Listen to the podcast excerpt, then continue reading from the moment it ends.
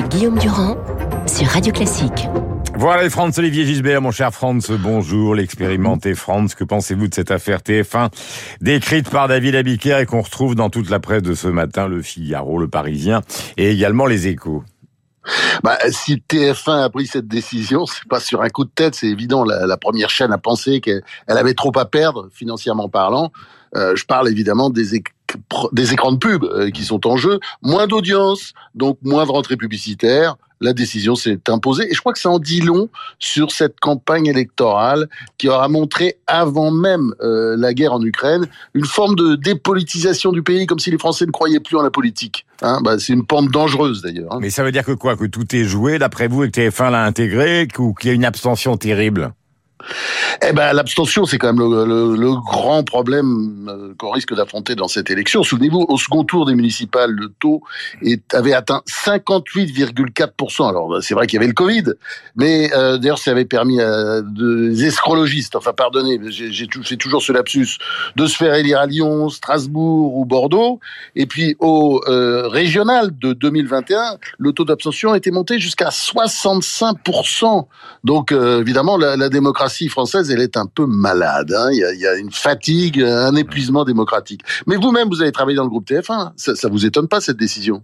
Euh, moi, je vais pas faire de morale et je suis pour la liberté des entreprises. C'est vrai que j'ai défendu le groupe TF1, j'ai présenté des élections sur LCI et les présidentielles donc sur la première chaîne à titre euh, old school, je dirais que je préférerais dans 17 jours voir euh, Boulot que j'accouille la fripouille euh, euh, dépouiller les résultats pendant tout au long de la soirée. D'autant plus que Zelensky a, a, rappelé devant le Parlement une chose qui me paraît incroyable et très importante, c'est que les valeurs sont plus importantes que le commerce. Il l'a dit, il a insisté et on est un peu dans ce contexte parce que c'est pas une présidentielle normale, c'est une présidentielle doublée d'une guerre. Donc moi j'aurais bien vécu cette soirée dans 17 jours exactement comme on l'a fait pendant des années, c'est-à-dire en zappant d'une grande chaîne à l'autre, même LCI et toutes les chaînes d'information, euh, pour confronter les points de vue. Voilà. Mais l'essentiel, justement, c'est de s'intéresser à ce qui se passe derrière Emmanuel Macron, car cette opération et cette élection n'est pas jouée. On va commencer, euh, France, euh, avec Marine Le Pen. Elle a tout le temps été donnée favorite pour la deuxième place. Puis après, on a considéré euh, que Zemmour lui passerait devant, qu'elle serait attaquée par la remontée de Valérie Pécresse, et pourtant elle résiste 18,5% dans le dernier sondage Ipsos. Quelle est, d'après vous, la raison ou les raisons bah, je crois d'abord, on peut dire que c'est chiracisé. Hein. Elle a profité de l'effet Zemmour qui est apparu plus à droite qu'elle. Ça lui a permis de euh, se recentrer sans rien faire, sans se fatiguer.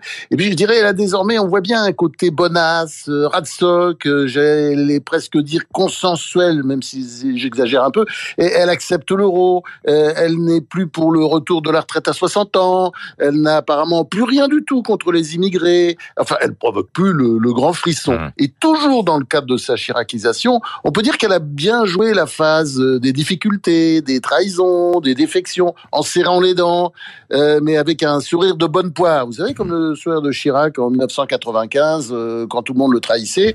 Vous vous souvenez euh, sans doute à l'époque, les guignols de l'info le montraient avec des couteaux plantés dans le dos. Bah, C'était un peu son cas, elle. Mais comment vous expliquez, France, pardonnez-moi, le Parisien, justement, avec son agipsos, donne toujours un deuxième tour si c'était la 59-41 et ses principaux adversaires ont toujours dit elle n'a aucune chance de gagner. Donc si on considère que ce sondage est vrai, elle n'a toujours aucune chance de gagner, donc pourquoi elle résiste? Elle a quand même une petite fenêtre. Euh, J'irais une petite fenêtre de tir parce que même si euh, l'extrême gauche populiste et, et antimacroniste ne le dira pas ouvertement, elle, sera tentée par le vote Le Pen hein, et, elle fera voter. Enfin, les ses dirigeants feront voter Le Pen en douce d'autant qui se retrouve un peu dans le programme social de Marine Le Pen, plus social tumeur, même si elle n'est pas totale, je dirais quand même il y a une communauté de pensée, on le constate tous les jours, on vient de le voir avec cette guerre en Ukraine, entre l'extrême gauche et l'extrême droite française. Et, puis se retrouve aussi sur l'économie, le souverainisme, l'anti-européanisme, l'anti-américanisme, etc. Mais on dit qu'il y a à peu près 30% de l'électorat justement de, de LFI qui pourrait voter pour Marine Le Pen, mais tout ça reste à vérifier. Du de chez Jean-Luc Mélenchon, autre outsider, on rêve d'une deuxième place. Le grand argument euh, de Mélenchon, c'est l'abstention. C'est la mobilisation de l'abstention qui permettrait d'arriver justement, puisque la barre sera très très serrée pour le deuxième tour, c'est l'abstention et sa mobilisation qui permettrait de passer devant Marine Le Pen. Vous y croyez ou pas? Ah bah, y a, y a, c'est clairement une, c'est une possibilité. On l'a bien vu euh, euh, lors des dernières municipales en 2020, comme je le disais tout à l'heure. Le taux d'abstention était tel qu'il y a eu des élections totalement inattendues à Strasbourg, à Lyon, etc. C'était totalement, ça paraissait, ça paraissait totalement aberrant sur le papier à cause du jeu effectivement de l'abstention. Ça dépend mmh. des catégories euh, qui. Euh, il est à 12 et demi. Hein. Qui vont voter ou pas. Oui, oui, bien sûr. Mais enfin, il y, y, a, y a un enfin, simplement, il y a, aussi une escroquerie. Euh, c'est quand euh, il se présente comme l'homme euh, du vote utile à gauche. Alors, je sais, les médias étant d'extrême gauche, hein, il faut le dire, elles sont d'extrême gauche. Enfin, les, les, grands médias bien pensants, ils sont pas de gauche, ils sont d'extrême gauche. Et ils ont décrété que Mélenchon était le candidat de la gauche. Ah bon, première nouvelle. Eh ben, comme tous les souverainistes parce que le problème de, de, de, de Mélenchon, c'est qu'il est d'extrême gauche. Euh, comme tous les souverainistes anti-américains germanophobes, euh, il était jusqu'à l'invasion de l'Ukraine un poutinolâtre convaincu. Hein, je ne sais pas si vous vous souvenez, mais quand Boris Nemtsov, le chef de l'opposition, a été assassiné, Mélenchon avait même osé dire, tenez-vous bien, que Poutine était la première victime de cette exécution. Faut le faire. Euh, il n'y a pas si longtemps, il manifestait d'ailleurs au cri de Alou Akbar contre l'islamophobie qui n'existe que dans l'imagination de la gauche mais contre euh, l'invasion oui, d'Ukraine, euh, rien ou presque. Mais, hein. mais Franck, c'est donc l'argument qui va contre le premier que vous avez développé, c'est-à-dire c'est possible, mais il a quand même remplacé une ambiguïté islamo-gauchiste par une autre qui est justement ce goût poutinien qui a été gommé au profil d'Ukraine au dernier moment. C'est ça son handicap, quoi. Ah bah, il a d'autres handicaps parce qu'il s'est quand même euh, souvent trompé. Moi, je trouve il y a, quelque chose qu'on qu souligne jamais assez, mais c'est l'histoire du Venezuela. Hein, Venezuela, c'est un pays qui recèle les plus grands gisements de pétrolifères du monde avant l'Arabie Saoudite. Ce pays a été ruiné par une mafia de goinfres révolutionnaires d'opérettes qui pillent les richesses du pays. Le nombre de réfugiés qui a fui l'enfer vénézuélien, qui est, euh, que Mélenchon présente comme un paradis, il s'élève à 4 millions de personnes, 4 millions de, de, réfugiés, une saignée de près de 15% de la population globale. Mais je répète, il n'est pas de gauche, Mélenchon, il est d'extrême gauche. Anne Hidalgo est de gauche, euh, Fabien Roussel est de gauche. Sur la plupart des grands sujets, la République, l'économie, la Russie, Mélenchon est un radical, mais pas du tout ratsoc. Hum, dernier point qui est important, Valérie Pécresse, euh, on parlera de Zemmour une prochaine fois, elle est à neuf et demi. Euh, le Congrès et la primaire semblaient l'avoir euh, poussé en avant au détriment, par exemple, de Xavier Bertrand. Comment se fait-il que tout ça se soit effrité? Eh ben, je dirais d'abord tout le monde lui tombe dessus. Hein, c'est clair. Aujourd'hui, euh, quand on lit la presse, c'est effrayant ce qu'on peut dire sur elle. Il y a eu, il y a eu le, la même chose sur Hidalgo.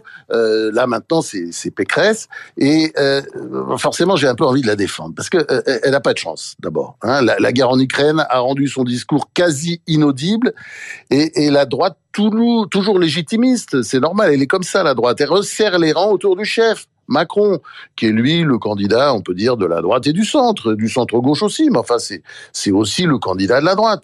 Et jusqu'à présent, on peut dire qu'il a bien géré la crise. Et puis, pour ne rien arranger, Macron aussi, on, se sert dans son programme, euh, comme il le fait. Euh, il l'a fait, euh, par exemple, sur, sur le RSA, d'une certaine manière. Alors, vous me direz que les ennemis de Pécresse ont commencé avant l'invasion de l'Ukraine, il y a un mois, ça c'est vrai.